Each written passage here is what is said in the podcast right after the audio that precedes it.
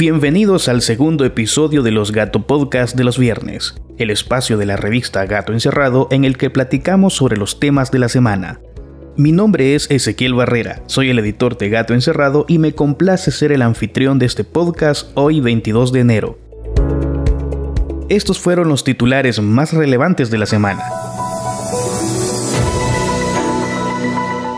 Las sobrevivientes de violencia sexual fueron excluidas de los acuerdos de paz y de las investigaciones de crímenes de guerra.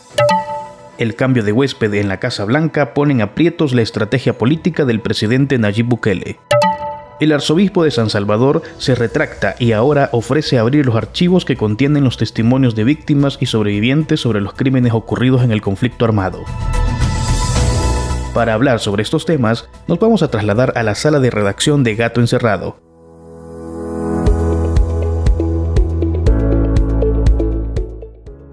Como lo advertimos la semana pasada, estamos desde la ruidosa sala de redacción de Gato Encerrado, así que esperamos que nos disculpen si aparece por ahí un camión de basura, las sillas chillonas que tenemos en la oficina, los vendedores de verduras que siempre aparecen cuando uno está en una grabación, en, una reunión de Zoom.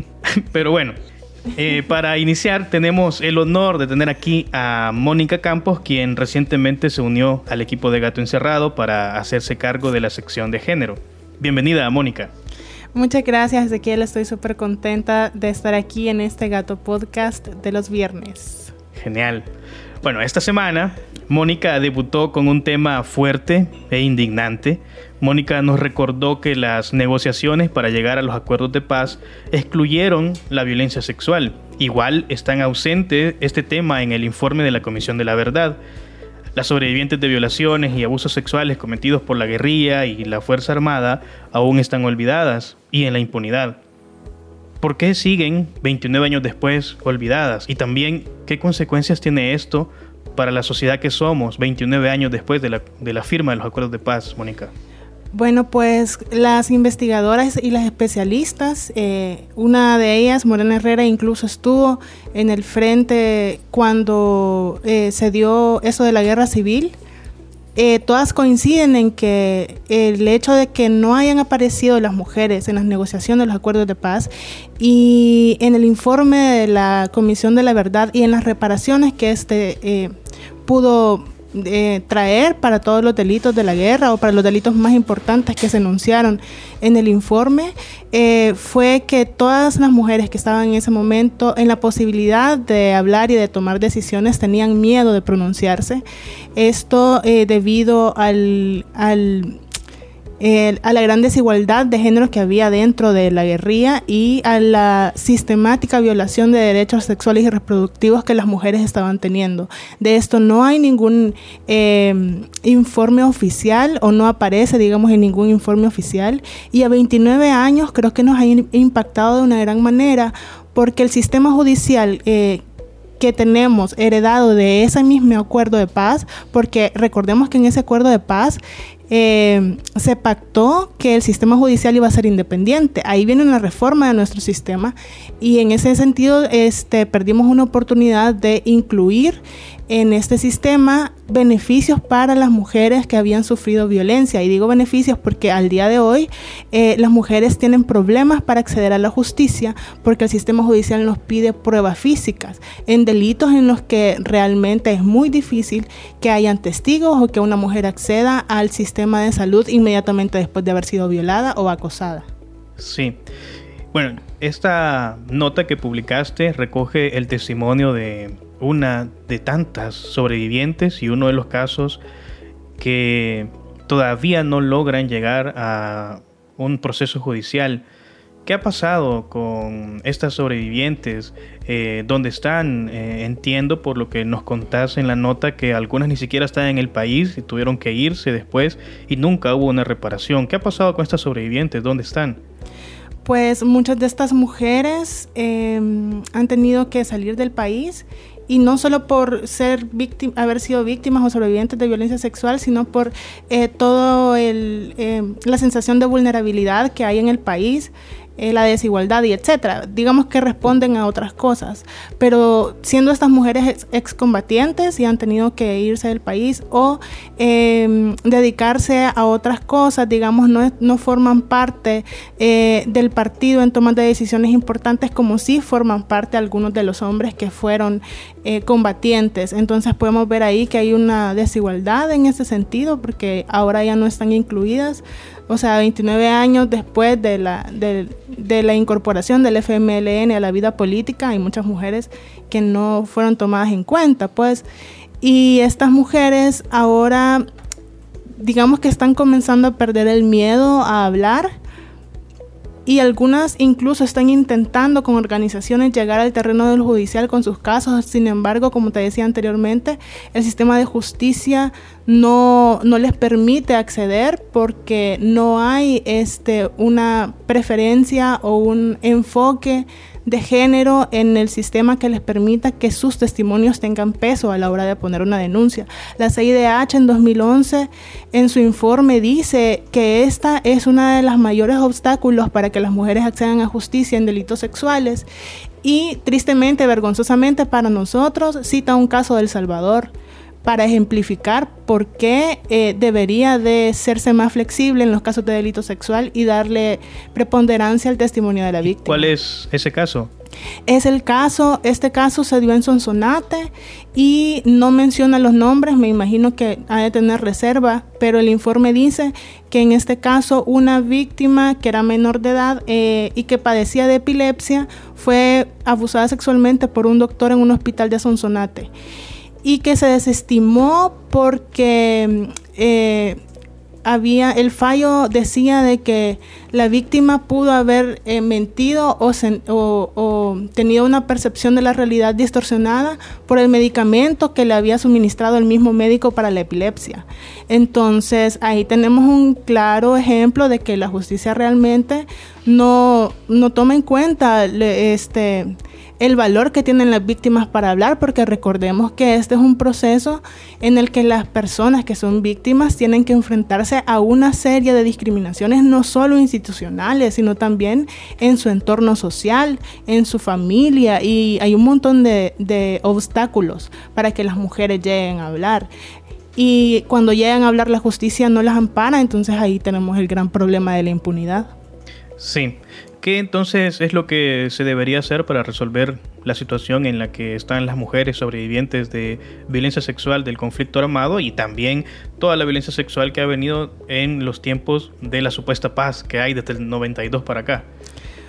Pues yo creo que si estas mujeres logran organizarse, como ya están queriendo ellas hablar y comunicarse, digamos, con periodistas y con y con organizaciones que llevan, que les brindan acceso a la justicia de alguna manera, eh, creo que puede ser un, un, punto de inicio.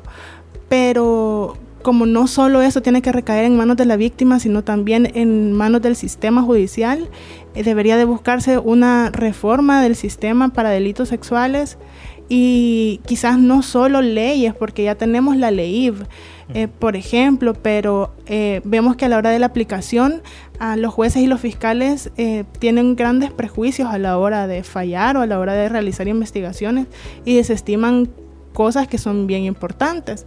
Entonces, en ese sentido, creo que hace falta la sensibilización eh, de estos funcionarios públicos y también acatar las medidas y las recomendaciones de la Corte Interamericana de Derechos Humanos, que ya no es el único, o sea, no es el único informe que tiene donde habla de este tipo de casos y en el que considera que debe dársele la importancia necesaria eh, a los testimonios y también evitar revictimizar a las víctimas a la hora de llevar el proceso, es decir, que no repitan demasiado lo que están diciendo, o sea, porque a veces les toca ir donde el fiscal y contar, luego les toca ir a una oficina y volver a contar, luego en las, en las audiencias repetidamente o, o, lo dicen o se los leen en frente del violador o de la persona a la que ellas están este, acusando, ¿verdad? Entonces es un proceso absolutamente revictimizante y al final, este si estas personas salen libres, tampoco hay medidas de protección que garanticen que a la, a la denunciante no le va a suceder nada. Entonces todo esto contribuye a esa impunidad que estamos viendo ahora en día. Sí, terrible toda la situación en la que tienen que pasar si es que llega el proceso a una instancia judicial. Bueno, Mónica, tengo que terminar este espacio porque es reducido el tiempo que hemos destinado para este podcast en general y hay otros temas que hablar también. Pero yo te agradezco muchísimo por contarnos un poco de lo que, con lo que debutaste en Gato Encerrado publicando este tema. Y, pero antes de, cerrar el espacio que, en el que te hemos invitado, eh, quería mencionar también que Mónica es una persona que se ha estado formando y ha estado muy auto como autodidacta en temas de género y toda ella también es alguien que inspira a trabajar con temas de género. Bueno, si la pudieran ver, hoy anda hasta con una camisa que dice sororidad como arma antipatriarcal y me encanta porque... De la Julita Valencia. ¿Cómo? De la Julia Valencia. Ah, sí. Ah, bueno, saludos y le hacemos publicidad. eh, entonces me encanta que, esté Mónica con nosotros y este año vamos a hacer grandes cosas en la sección de género. Y lo último, y antes de despedir esta, este bloque, ¿Por qué es importante que se haga un periodismo con enfoque de género? Yo creo que es importante porque a 29 años de la firma de los acuerdos de paz, todavía la democracia eh, que estamos construyendo tiene grandes deudas para las mujeres y recordemos que somos más de la mitad de la población. Entonces no podemos hablar de una democracia eh, en su totalidad o completa, sí, más de la mitad de las personas que estamos viviendo en este país vivimos en una situación de vulnerabilidad y de desigualdad. Em, que es de verdad apremiante, pues vemos eh, que todavía problemas como la brecha salarial están eh, vigentes, hay estudios incluso eh, la Digestic lo dice, la mayor parte de las mujeres son las que están en el espectro informal del trabajo, entonces todas estas cosas tienen que ser tratadas por el periodismo, no solo... Eh, digamos, en, como islas, sino que tiene que ser transversal, tiene que estar en política, tiene que estar en judiciales, tiene que estar en deportes, tiene que estar en, medio ambiente, en cultura, o sea, es un trabajo que nos tiene que involucrar a todos y todas como profesionales de la información y eso es lo que yo admiro del equipo de Gato Encerrado porque todas y todos tienen enfoque de género en alguna medida y creo que es, es lo que diferencia la revista de otros medios. En alguna medida, porque todavía estamos en ese proceso, los hombres de gato encerrado, de nuevas masculinidades, y es un proceso bien difícil, pero ahí estamos, avanzando en eso también. Bueno, gracias Mónica. Gracias Ezequiel. Vamos a hacer una breve pausa y luego regresamos con otra periodista.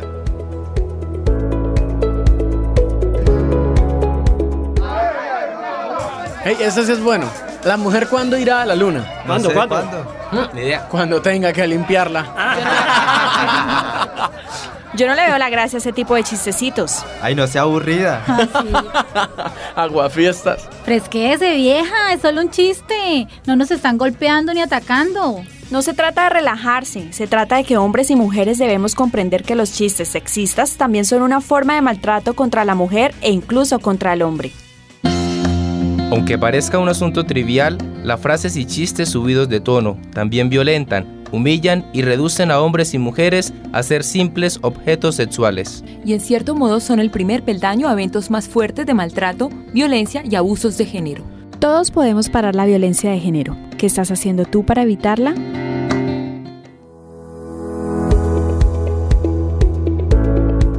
Bueno, hoy estamos con Gaby Villarroel, quien esta semana publicó un análisis sobre lo que implica para El Salvador el cambio de huésped en la Casa Blanca. Bienvenida, Gaby. Gracias, Ezequiel. Gaby, a Nayib Bukele, supongo que en un arrebato de emoción por ver la serie Gambito de Dama, le encanta comparar sus decisiones políticas como si fueran movimientos en un tablero de ajedrez. Suele decir en Twitter, porque le encanta hacer creer que gobierna desde esa red social que hace jugadas maestras. Vaya, entonces utilizando los términos de Bukele, parece que en las elecciones de Estados Unidos le comieron la reina y hace poco también la torre con la salida de el embajador de en El Salvador de Estados Unidos. Pero ¿qué implicaciones tiene entonces para la política del gobierno de El Salvador en su tablero de ajedrez el cambio de huésped en la Casa Blanca, Gaby? Quizás un jaque, casi. Bueno, tal vez sería exagerar en este momento decir que el gobierno de Biden va a ser eh, completamente severo o que va a tomar represalias directas en contra de Nayib Bukele en este momento porque creo que se va a tratar de mantener mucho la diplomacia, ¿no? Y es lo que decían los expertos. Sin embargo, sí creen que van a haber ciertos cambios en la retórica, obviamente, y cambios tanto a nivel migratorio como en la manera en que Estados Unidos evalúa la corrupción en El Salvador. Eh, el Estado de Derecho y van a haber como ciertas preocupaciones más por ese lado del, gobierno de Estados Unidos y van a aumentar las presiones desde ese lado. Eh, algunas de las cosas que quizás más interesarían de parte del gobierno de Biden, ¿no? que cambiaran hacia, hacia El Salvador, es parte de, esa misma retórica, pero eh, para los salvadoreños en el exterior, quizás la cuestión de la migración es como las expectativas más grandes que se mantienen en este momento, ¿no? Vaya, he visto en redes sociales que hay una especie de esperanza de quienes creen que con la llegada de Biden a la Casa Blanca en Estados Unidos va a traer consecuencias eh, positivas para los salvadoreños que están en ese país. Pero bueno, recordemos que Biden era el vicepresidente de la administración Barack Obama y aunque Barack Obama nunca dijo esa frase de agujeros de M, bueno, no sé si se puede decir. no podemos decir malas palabras en el Gato Podcast. Pero bueno, Trump dijo eso. Aunque Barack Obama no lo dijo, igual mandó a El Salvador una cantidad de salvadoreños deportados, hizo separaciones de familias, es decir, hubo consecuencias graves para familias de salvadoreños y migrantes que estaban allá. ¿Y qué va a cambiar ahora si él era el vicepresidente de una administración que hizo todo eso?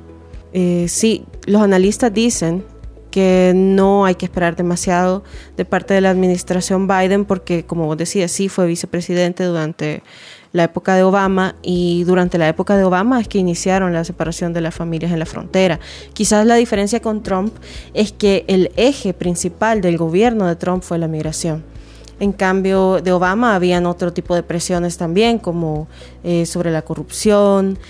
Y Trump, eh, la característica de él, aparte de las palabras que él utilizaba para referirse a las personas, es que presionó a los gobiernos para que aprobaran eh, ciertos acuerdos con eh, los países de Guatemala, Honduras, El Salvador e incluso México, que se conocieron como acuerdos de tercer país seguro, ¿verdad? Este, según los analistas, em, estos acuerdos son reversibles en el sentido que como solo eran órdenes ejecutivas, eh, Biden fácilmente podría hacerlo. Sin embargo, ¿Que esté dispuesto a hacerlo? Sí, que esté dispuesto a hacerlo es otra cosa. Ah. Porque al final este, fue un quid pro quo. Bueno, ahí está sonando el tiempo ya que tenemos que terminar. Me voy entonces. No, bueno, para cerrar quizás la idea, este, el gobierno estadounidense hizo un quid pro quo cuando estaba Trump eh, con el gobierno salvadoreño para que se restableciera la ayuda económica al Salvador. Entonces, El Salvador tuvo que aceptar que caigan de acá eh, solicitudes de asilo de migrantes de Venezuela, de Nicaragua, y según la Embajada de Estados Unidos en El Salvador, eso ya se está aplicando. Entonces, eh, ¿qué tanto va a hacer Biden al respecto? Todavía estamos en veremos qué es lo que va a pasar. Bueno, y vamos a estar pendientes también desde Gato Encerrado, porque Gaby no solo hace análisis de realidad nacional, hoy también es internacional. Así que gracias Gaby por tu trabajo que has hecho en Gato Encerrado y si ustedes quieren leer el análisis completo, vayan a gatoencerrado.news. Gracias Gaby. Gracias a vos.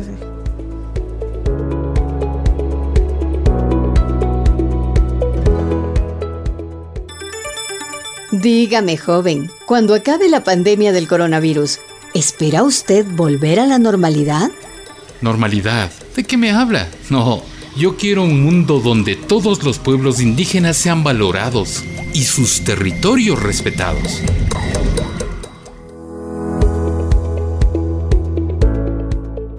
Antes de finalizar este nuevo episodio del podcast de los viernes, tengo aquí a Karen Moreno, quien es la periodista a cargo de la sección Justiciómetro. Bienvenida, Karen. Gracias, Ezequiel, eh, y un gusto platicar sobre eh, lo más importante de la semana en este podcast Gatuno.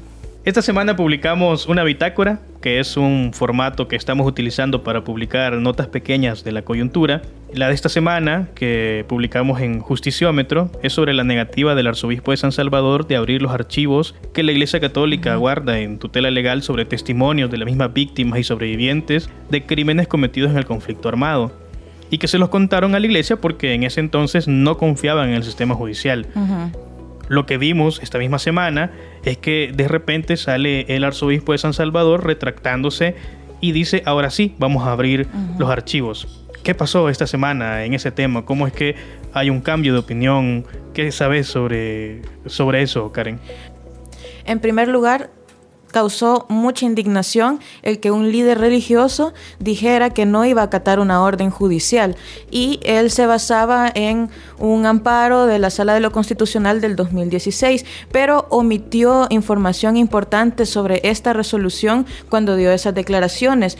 Eh, en esa resolución la Sala le da, le da órdenes a la Iglesia Católica en relación al resguardo de estos archivos. En primer lugar, que sí, que tiene que eh, guardar tiene que resguardar estos archivos, pero eh, entre, entre otros puntos, también el hecho de que eh, tiene que eh, permitir a las instancias que administran la justicia, ¿verdad?, que accedan a los archivos si es necesario para poder esclarecer hechos tan relevantes como lo que sucedió en los años 80. Si la resolución era tan clara, eh, qué argumentaba el arzobispo en un primer momento de por qué no iba a abrir y se puso casi a decir el mismo discurso que el Ministerio de Defensa, el gobierno de El Salvador cuando eh, el juez intentó hacer la inspección en, en los archivos militares. Sí, la verdad es que mm, simplemente omitió información importante de la, de la resolución que claramente le, ordenaba a acatar eh, una orden judicial, ¿verdad? Y bueno, ahora vimos que esta semana eh, prácticamente rectificó, se retractó, ¿verdad? Y dijo de que probablemente hubo un malentendido, dijo, en ese caso. Pero un malentendido de él, porque todos los demás estaban como claro Súper claro. Y de hecho también tuvimos la oportunidad de hablar con el ex magistrado eh, González acerca de esto, de Rodolfo, González. Rodolfo González, sobre eh, esta, esta resolución.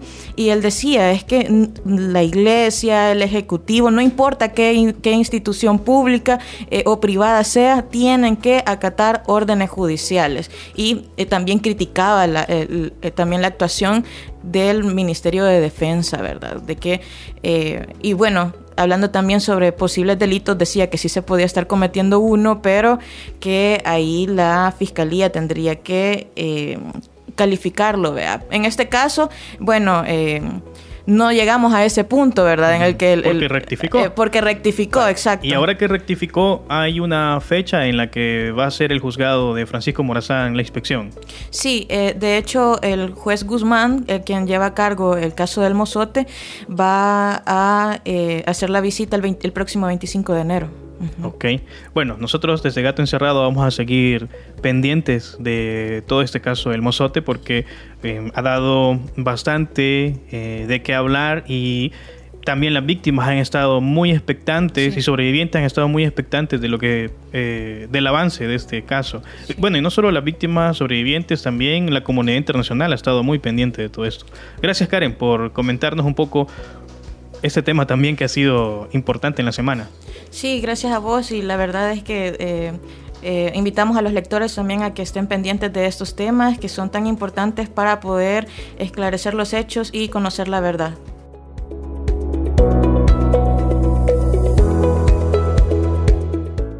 Este ha sido el segundo episodio de los Gato Podcast de los viernes, el espacio de gato encerrado en el que platicamos sobre lo más relevante de la semana.